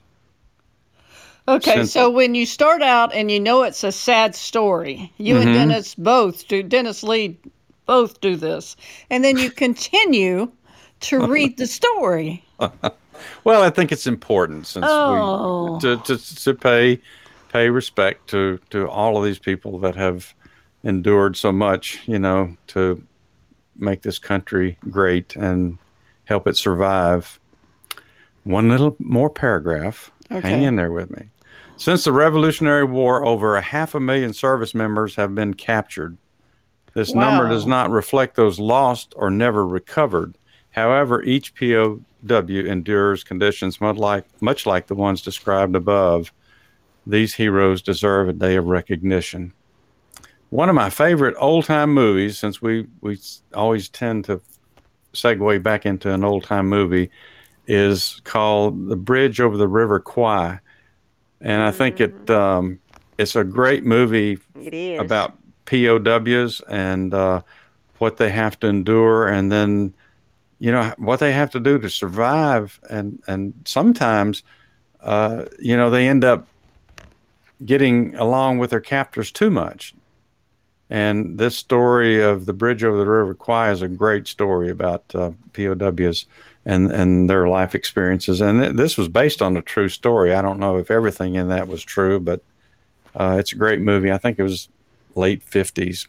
So who's in that movie? Oh, I knew you were going to say that. I think David Niven is the only one I can remember. Uh, oh, golly, there's another famous guy. Probably wouldn't be famous to anybody listening right this minute, but um, it, uh, golly, I can't think of his name. That's all right. But it, it's a great movie. If you if you like watching old movies, look at the Bridge over the River Kwai. Um, it's such a great story. All right, Nick- it's it's National Name Yourself Day. April the 9th each year proposes a day to reinvent our names. Actors get to try on new names all the time, so why can't we go in and try out a new name? So that's what this day is about. I, All right, real quickly. Well, I trying out new it up. names like in real life would have to be done legally, but really in Hollywood, that, that's really essentially a stage name. Right. They they can't use it if they're doing anything on a legal basis. But Exactly. this thing says make make a name tag and wear it to work and put any kind of name you want on there. I'm thinking that'll cause some commotion at the office. But, uh, and uh, Wait, wait, wait, wait, wait, wait, yes. wait, wait. Oh, Bridge yes. over the River Kwai. Are you thinking of William Holden? Yes. Yeah. Thank you, William Holden, famous actor. Okay, sorry. Go back. Go to ahead. To us old people, it's a famous actor, but uh, back in the day when they actually had to act and they didn't have special effects to help prop up the movie. But yeah, William Holden, thank you. Uh, it's national, national. It's National Unicorn Day. It's National Day too, and um, I'm not going to talk about unicorns because we know what they are, uh, or not. They're imaginary, in case anybody's wondering. Uh, the last thing on the list is National Winston Churchill Day, and that commemorates the day he was made an honorary citizen. But the thing about it is, it was in 1963, uh, in April of 1963, and John F. Kennedy was the one who presided over the uh, ceremony. But Winston Churchill did not come come to the United States, but he sent his son and his grandson. Now, Winston Churchill is still alive, but I'm assuming that he may not have been in the best of health in the latter years of his life. Um, Um, th- th- that would sound about right to me. Yeah, because Yeah. he had died probably not long after that, or not long after Kennedy was assassinated. yeah, he died in 1965. But the interesting thing, other than, than that, is that actually Churchill, its article says, uniquely had roots back to Virginia by way of Brooklyn, New York. His mother was an American. Uh, Really? Jeannie Jerome. Her marriage to Lord Randolph Churchill produced two children, John Spencer and Winston. So Winston Churchill actually, you know, by blood was part American. So So wouldn't he have already Um, been a U.S. citizen, dual citizenship by birth? Um, I, I believe so. but he I- would have had to well- have renounced the U.S. citizenship, you know, in order to be British Prime Minister. Yeah, I, I never. It, it doesn't cover that, but um, Well, that would warrant further research. but yeah, uh, research department. Um, but that was the first occasion in U.S. history to grant an hon- honorary citizenship to anyone, and uh, since then, only seven others have been granted. Of those six, of those seven, six have been post- posthumous. posthumous. Yeah, you know what I'm saying? Posthumous. and um, and then in 1996, uh, Mother Teresa was the only other living person to uh, get an honorary citizenship, and uh, so that was. Did I say Mother Teresa? Yeah, yeah. Well, Okay. you know, and, and I think the only sad story about her when she died is her death was overshadowed when Princess Diana died because they died so close together. Oh. say that I don't again. know if anybody remembered that or say not. that. Say that again, Eric. I didn't Because- catch. She died, died killed in that car accident. Oh, Um, and it's like her death was just like forgotten about. oh. Um, in case nobody knew about that. I didn't know about that. Neither did I.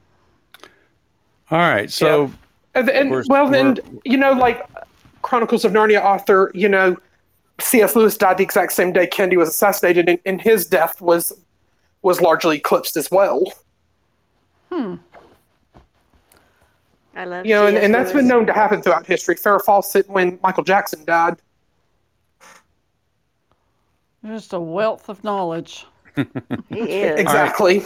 so But Eric, about- moving on. this is for you.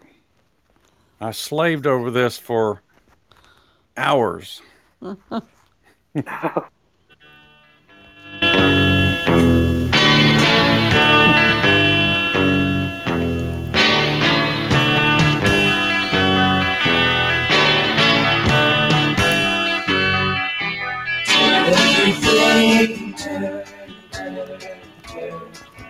is a season, turn, turn, turn. And a time to every purpose heaven. A time to be born, a time to die, a time to plan, a time to read, a time to kill, a time to heal, a time to laugh, a time to be. Was that the one you were thinking about, Eric? Yeah, that that was a song because, like we were talking about last night, me and you and Crimson. Right. Was that the version, or you you were talking about another version? I mean, it, I mean, it, it was like the bird song that was written by Pete Seeger or something like that. Um, and, and it was based off of that biblical verse. yeah, actually, uh, there was a Pete everything, Seeger there's a version, season. but his was a lot slower.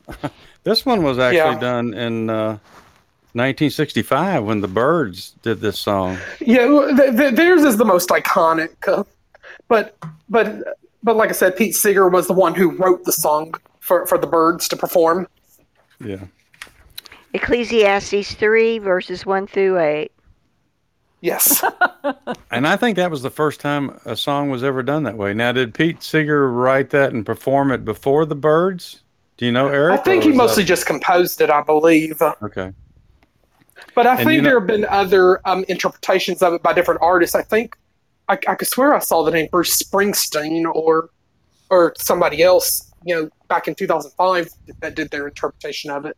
I found a, a version by Judy Collins, but that was the only other one besides that uh, Seeger, uh, and then the Byrds. So uh, Judy Collins Yeah. was way slower than that, so I thought I wouldn't do Judy Collins, although I like some of her songs. All right. Anyway, I'm glad you came in so I could play that for you. Oh yeah, Um, so where are you know, we? back when songs could really tell very meaningful stories. Yes. Another Well, I hate- example is like Dolly Parton's "Coat of Many Colors," that told a true Yeah. story about her childhood. Yeah. Yeah. I just admitted last night though that I actually didn't know that that song those those words were from the Bible back in 1965. I love the song, but had no idea until later on in life that that's where that came from. Well, Pete Seeger, when he wrote that song, he, he was a musical genius there. Uh, that, that that is for certain true. Anybody know who is a, mem- a famous member of the Byrds?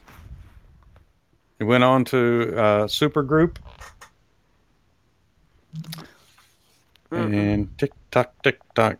David You- Crosby, Oh, Oh, uh, Crosby, Stills, and Nash, and sometimes Young. huh. So the, he was a member of the Byrds. Uh, I think the other two aren't aren't as well known. All right, so uh, moving on, we're only about uh, 30, 40 minutes behind, huh? That's all right. That's all right. We had a good time. You're you're excited about that, aren't you, Crimson? I am. I am excited. It's a lot of pressure that just been removed And then from uh, your Eric, shoulders. com- Eric comes in late, and we talked about cancel culture, and we talked about. Yeah. I mean, you missed. It was a good one. Well, I'll have to listen to it on download. But speaking of cancel culture, um, me and Slightly are going to have the Free Think Institute on, you know, on mon- Monday, and um, and and we're going to be probably mentioning cancel culture then. Um, and and that's following like Cummings' Culture's big interview with Juanita Broaddrick. So y'all definitely got to tune in for that one. Yeah. Oh, I was just looking at a comment here from Muhammad. Um, yeah, the name of the group is the Byrds, but it's B Y R D S, and they were Yeah. an English group. Yeah, I, I think he'd probably Wow. have to look up that, that group and that song if, if he's interested in listening to it in its entirety. yeah, they didn't they didn't last all that long. Of course, you know a lot of those groups back then, those You know, those uh, members folk were music changing. was a very big deal back then too.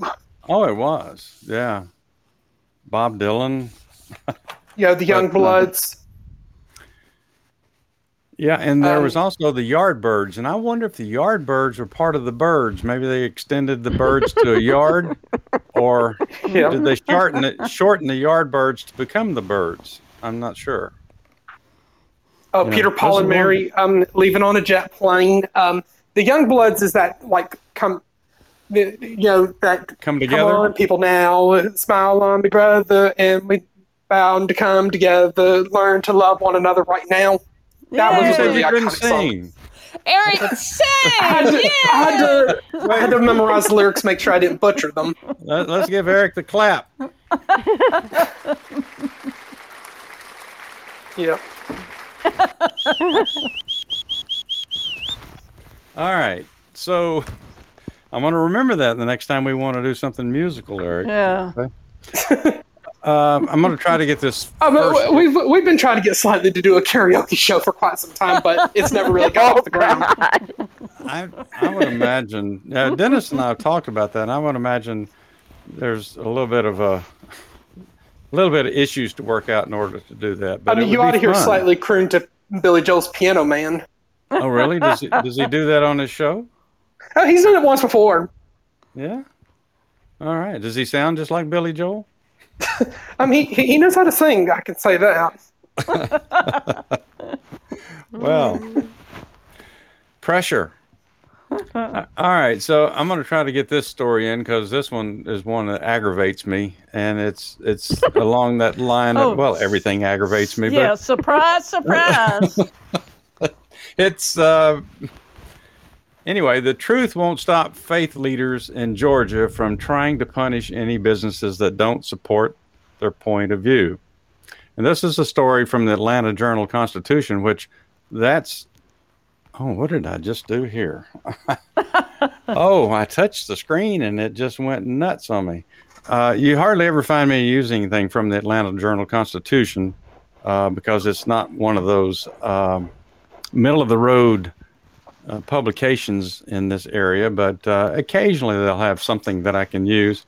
But this one is again about the Georgia law, but I'm not going really over the Georgia law as much as I am what these people are trying to do. So the article is by Greg Bluestein and Sheila Poole. Um, says that the faith leaders delay boycott over Georgia election law. But still plan a protest at the Masters Golf Tournament in Augusta this week. Uh, so they had planned to do a massive boycott here in Georgia uh, against some of these corporations because they don't think they're doing enough to protest the new Georgia election law. So it says a coalition of religious leaders is tapping the brakes on plans to boycott powerful Georgia based businesses that didn't vigorously oppose the state's new election law. Um, Bishop Reginald Jackson said Tuesday, I don't think he's related to Jesse, he will wait until a, after a planned virtual meeting with the executives of some of Georgia's biggest firms and to decide whether or not to move forward with the boycott. Jackson, who is bishop of the AME 6th Episcopal Church District, said, Hopefully, we won't have to give the signal. We want these companies to speak out publicly against the um, legislation to use their lobbying resources to fight voting restrictions in other states as well to publicly support federal legislation to expand voting rights, basically the HR1 or the SR1 voting bill. Jackson and his other religious leaders plan a boycott this week to punish companies that sidestep the debate over the new voting restrictions. What debate? Since then, Coca Cola and Delta Airlines issued scathing statements opposing the measure, and of course, the Major League Baseball game. We all know that that was moved, uh, the All Star game. Uh, some Republican supporters of the measure have promoted their own calls for boycotts of Coke, Delta, and Americans' pastime baseball. Georgia Governor Brian Kemp has said the firms caved to fear from Democrats and other critics of the changes. He went on to say, I want to be clear.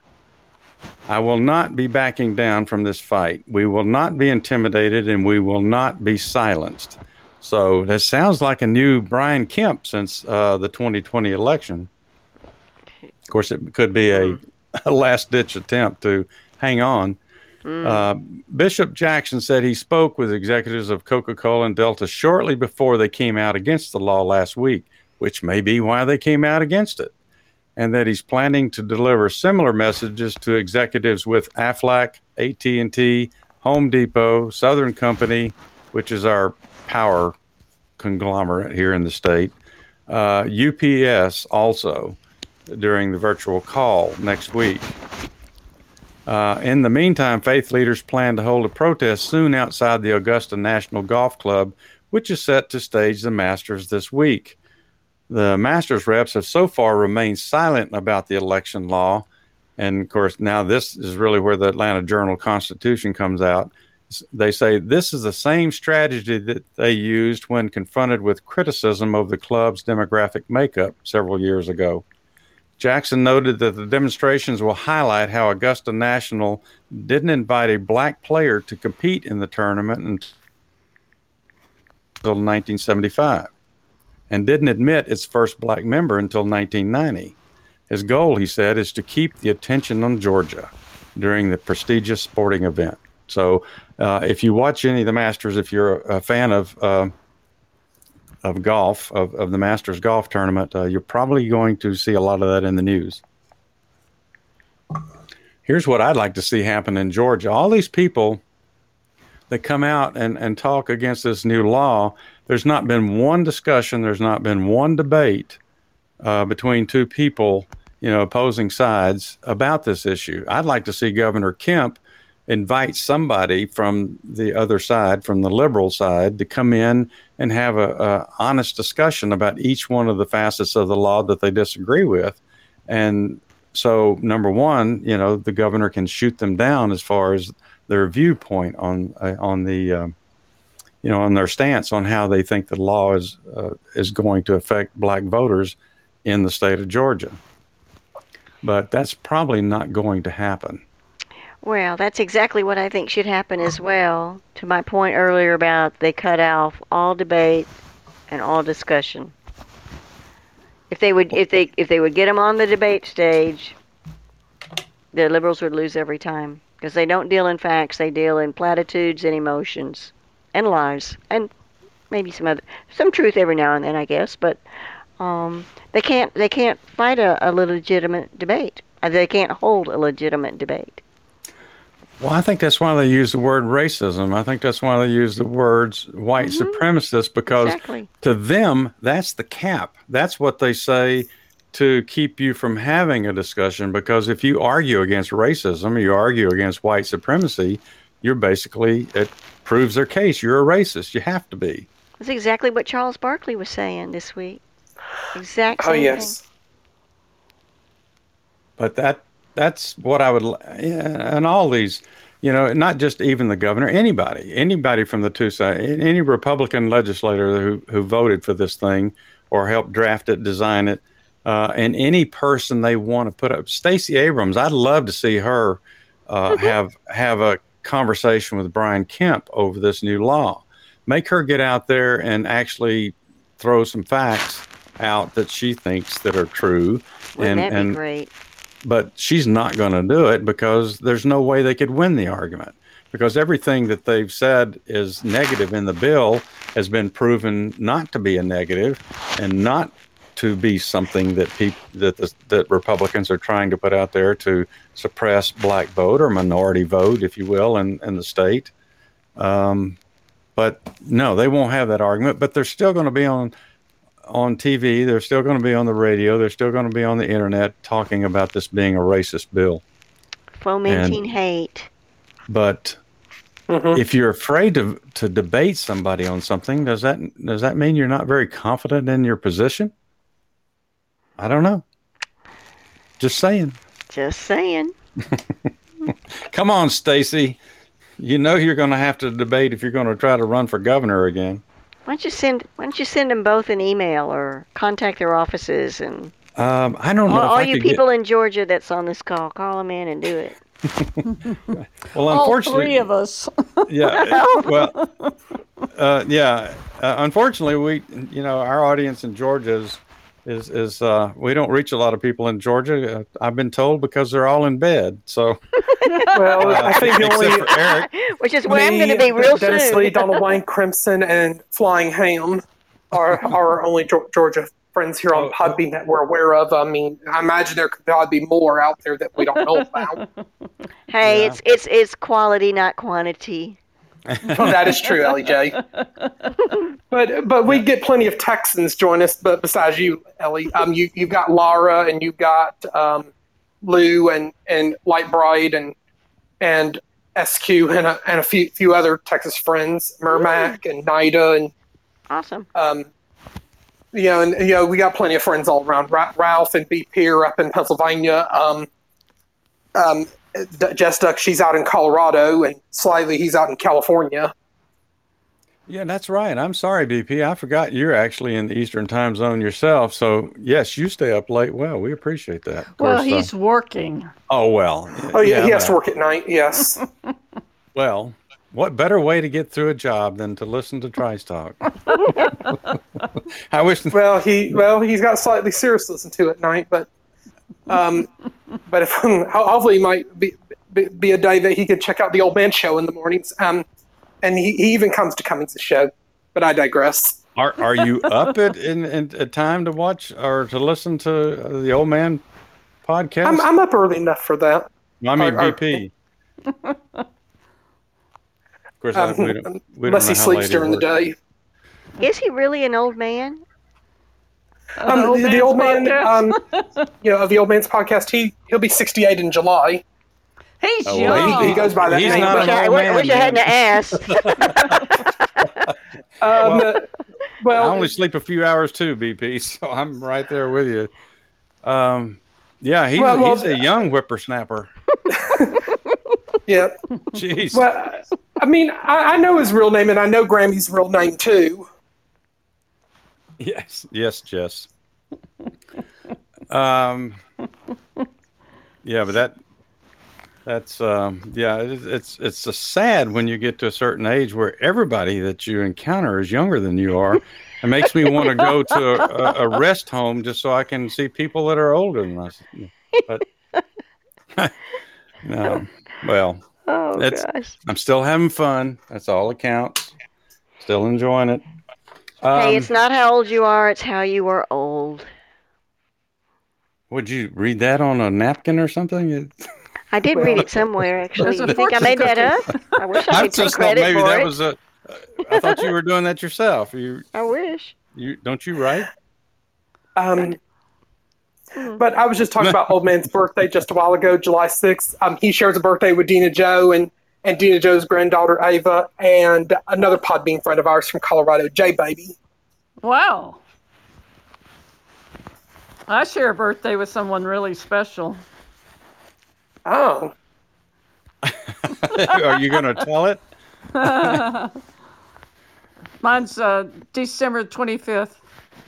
oh. Oh, very special.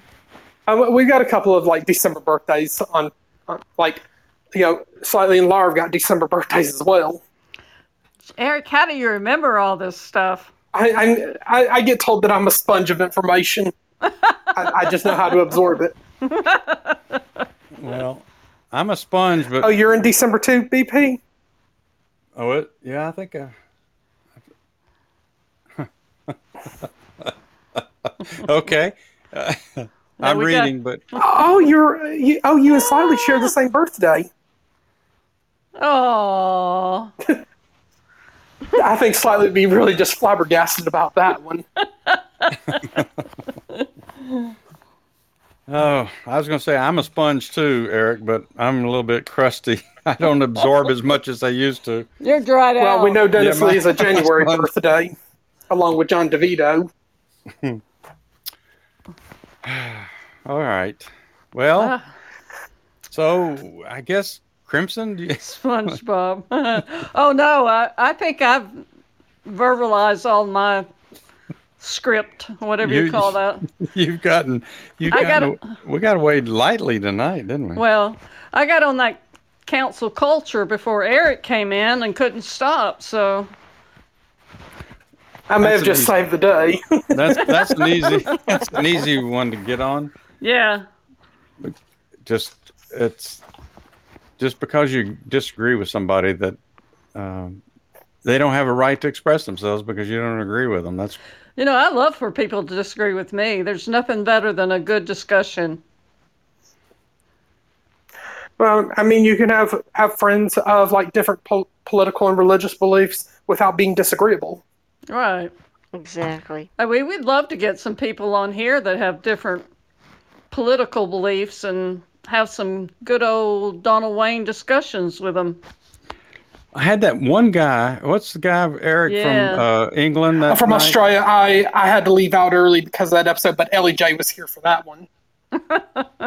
Well, I'm I'm I was thinking this guy was the the one that was intoxicated and um, Um, Uh, oh, oh, you're talking about Thirty Pac Man. He used to be Prince Akeem. Um, Yeah. that, that was back on, I believe, January third. Um, Oh my God. he- we didn't get to to hear him explain to us why he voted for Biden, and um, and and we had to reprimand him because he dropped the f bomb. yeah. Well, there was somebody that was, I thought, from England or something that Right. was very liberal. Yeah, liberal. y'all had that and- Australia call coming that Wednesday, January sixth. Yeah, that Jess Duck is saying Popsky. Oh, oh, Popsky. Uh, oh, yeah, that was back in December. Um, but Donald Wayne couldn't kick him off the call because he disappeared on Donald Wayne's end. Yeah, see, But I, I'm so afraid to, to click people in now that I don't know because I, I don't I don't know if I can get rid of them. Yeah. Well, well we had uh, one tonight. Uh, Eric, who was that that wanted to come in? I forgot. I, I think it's Muhammad, like from Egypt. Um, but I think we were busy talking, and Yeah. I I don't know if he's still here or not.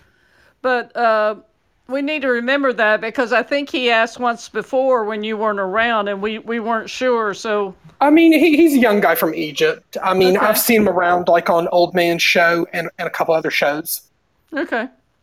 Well, the main thing that we ask, of course, uh, I think Dennis Lee has said this several times. Eric, and you may have said it as well. know, that- that, that this is a we- we- non-explicit show, so no cursing is allowed. Right, but we also would appreciate getting getting to know somebody a little bit by you know. being Well, in that, the that, that's chat kind of a room. Ralph William rule on that that Yeah, that a couple of pod, Podbean friends are accustomed to. but You especially know, that the old you, man picked that up too. Yeah, you tell us what you would like to, to talk about before you know, before we let you on. And uh, of course, keep in mind, like Eric said, we're not an explicit show, so you can't go nuts like Popsky did. But of course, Popsky was um, about 10 sheets into the wind that Well, night. And he, he was, was. Well, he was probably real tipsy. he was having a lot of fun uh, for five o'clock in the morning or whatever it was there, he said. So, That was just left over from the night before. He was still partying. ah. well, we, we'd love to have some callers, but we just have to, you know, we have some boundaries. And then, of course, we always have things that we try to get done. We, we the have to show, kind of keep it a little filtered to a But to a certain extent. If you have something you want to talk about that goes along with our subject for the night, we always uh, we'd always love to hear, and always love to have a discussion with a liberal. If anybody knows any liberals, get them to call in. well, first they'll have to chat. Yeah, All right. Well, I mean, we just out. can't have any trolling incidents on this show like uh, other shows have experienced. Well, they've been light lately, so they must be busy somewhere else. The trolls. Maybe is. Podbean's finally cracking down because because the old man I think has been keeping pressure on Podbean about you know these Podbean trolls like hijacking I- images of ours and, and using them without our permission and defiling them. Yeah. Yeah, that's Yeah. awful. yeah, and because And, and, and even Hobo Chillin mentioned hopefully they're going to do something about you know banning IP addresses you know suspected of like the malicious trolling. That's good to hear. All right. Well, let me get out a couple of fortune cookies for my closing thought for the night. And anybody Yes. ever get a fortune cookie that actually matches you pers- uh, personally? On a few occasions I have. Yeah. Ella Ellie Jay. J? Princeton. I don't go to places that have fortune cookies that often. The- mo- mo- most of like Chinese restaurants or the Panda Express, but Yeah. I mean, unless you've not eaten there in like forever. No, I always, I always go, always go eat Mexican food. They don't have yeah. fortune Mexican food is pretty good too. It's you the did get best. a, you didn't get Every a fortune night. in, in your tor- uh, tortillas. oh, Tostadas? uh, Muhammad's back now. Oh, okay. Um, well, you might repeat that for Muhammad just so if he wants to try Um, to. i- if you're interested in calling in, Muhammad, what would you like to discuss? If you could acknowledge it in the chat. Yeah, and we usually can't take callers at the at the last. Um, 15, 20 minutes of yeah, show. if, well, if you can't take the call tonight, um, he's welcome to join us again on Sunday, Yep. which will be early will Monday our- morning for him. All right. because we don't Um, want him to feel like that we like ignored him, which we're not. Because you, I know even you, as the host, Donald Wayne, you have a lot going on on your end too. Well, for me, it's hard for me to read the screen and keep an eye on Yeah. what's being said. A lot, I miss a lot of the comments, and I only get to read them after the show's over. And I'm trying to post a show, so a lot of times I don't hear or I don't see people asked to come on. And uh, but Um, uh, it's not we're ignoring you. It's just uh, it's a flow thing, yeah, and and I'm challenged. I I can't multitask as as well as some people do. It's that Texas gene. yeah. Now wait a minute. Quit What? picking on Texas. Is anybody else from Texas on this call? Help me. Uh, I think Laura would be your only only friend. Uh, yeah. Well, she's would- usually she would- California, so we're always picking on California. Well, that's okay. But Okay. not Texas. All right. Well, Eric, if you would like to. Uh, oh, Jess said she lived there a while. It is lovely. But um, I'm about to go ahead and, and do, do my usual routine of, of plugging like the Podbean shows and um, and of course I'd like to ex- of course extend our thank yous to to Podbean friends BP49 as well as Crimson and LEJ, James from Slightly Serious, um, Jess Duck, Jeremy from Comics is Culture, Chris from the Forgotten Tunes, Muhammad and Kristen and Sasquatch and and a, and a few other friends who were fortunate enough to join us this evening. Um, hopefully, we look forward to having y'all back on our ne- next li- li- live cast, and hopefully Dennis Lee will will be back on on the Sunday edition of to Talk and and and a new episode of Tall Tales in the Rabbit Hole. And Tri- Trice Talk and Tall Tales are are are heard on Podbean Live every Sunday, Tuesday, Wednesday, and Thursday. Tall Tales goes live at or around 9:30 p.m. Eastern Time, and Trice Talk goes live at 11 p.m. Eastern. And in case you missed this and any like previous episodes of Trice Talk, you, you could look for published episodes here on Podbean as well as over on Spotify and um, Amazon and Google and Apple Podcasts and anywhere you, you might find podcasts. Just search for Trice Talk. Um, other great podcast friends to, to tune into. Um, you know, when Ralph William is do, doing his podcast, he'll usually be on weekdays at 6 a.m. Eastern Time, and hopefully he, he's going to be back on a normal schedule of going live weekdays again very soon. Um, 10 a.m. Eastern Time is the Old Man's podcast with Dean, Joe, and Eric, the Chit Chat with the Old Man show. And Friday nights, it's the Old Man's uh, music show, Fridays at 11 p.m. Eastern Time. Um, tomorrow, tomorrow at 11:30 a.m. Eastern Time, it is a Friday edition of the Jon DiVito Show. Um, so definitely be on the lookout for him. Um, Friday at 3 p.m. Eastern Time, you've got Frankie D's Crib. Um, Friday around 7 p.m. Eastern Time, you've got Cummings' Culture. Um, and Friday at 9:30 p.m. Eastern Time, it's the Slightly Serious Show. And and then coming up on Podbean Live throughout the weekend, you'll have names like Mysteries of the Paranormal with David, also another Texan. Um, you know, Chris Unplugged with two P's and a podcast. Um, the Turfy Show, the It's Doomsday podcast with Jester and Company. Lyrical Laxatives with Mel and E and John and Mike.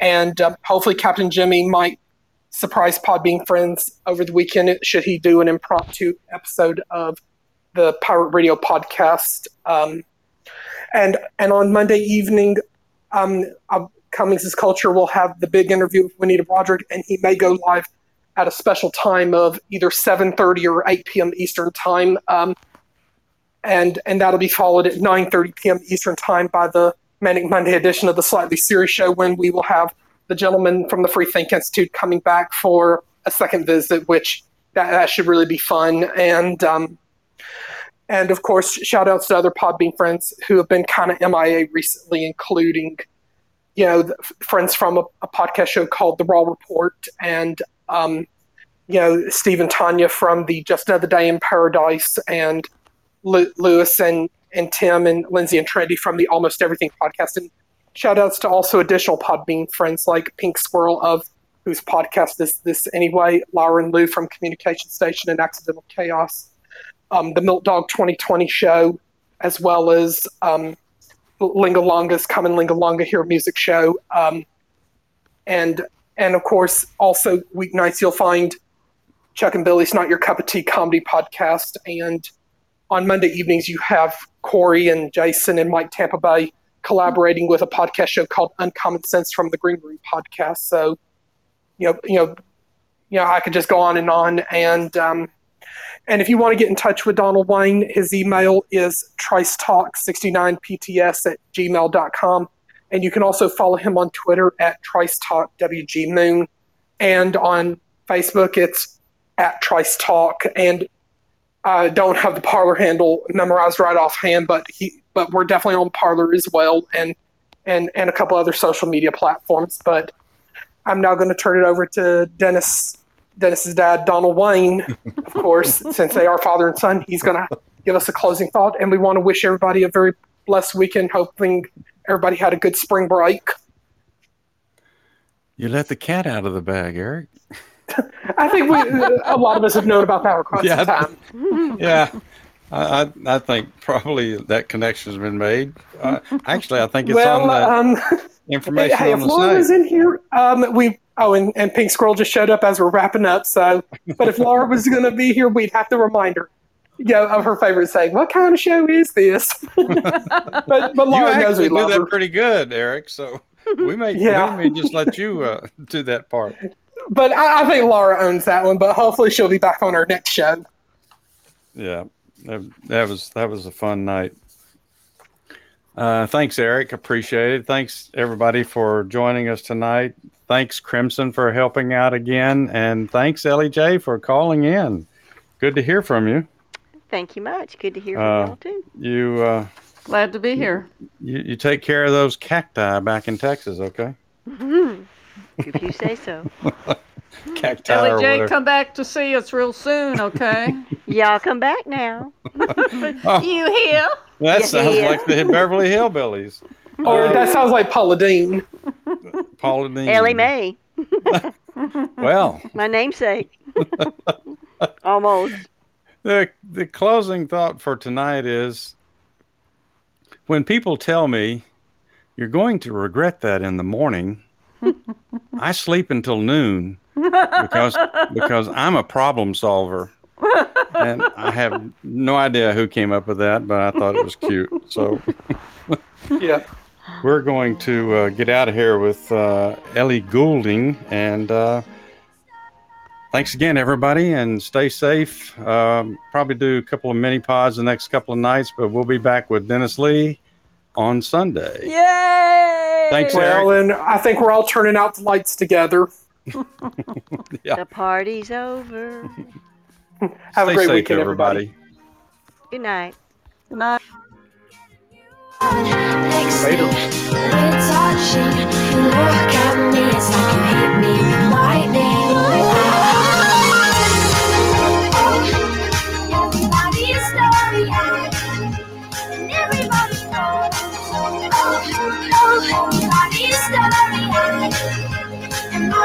So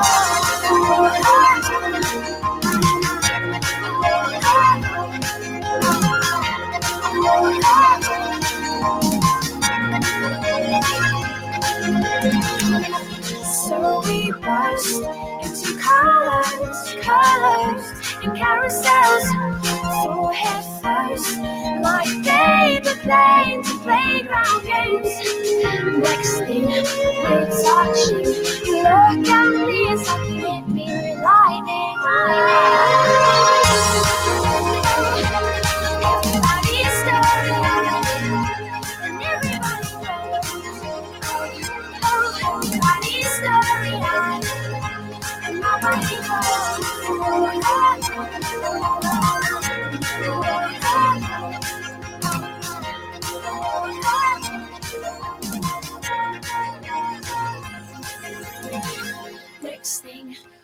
touching.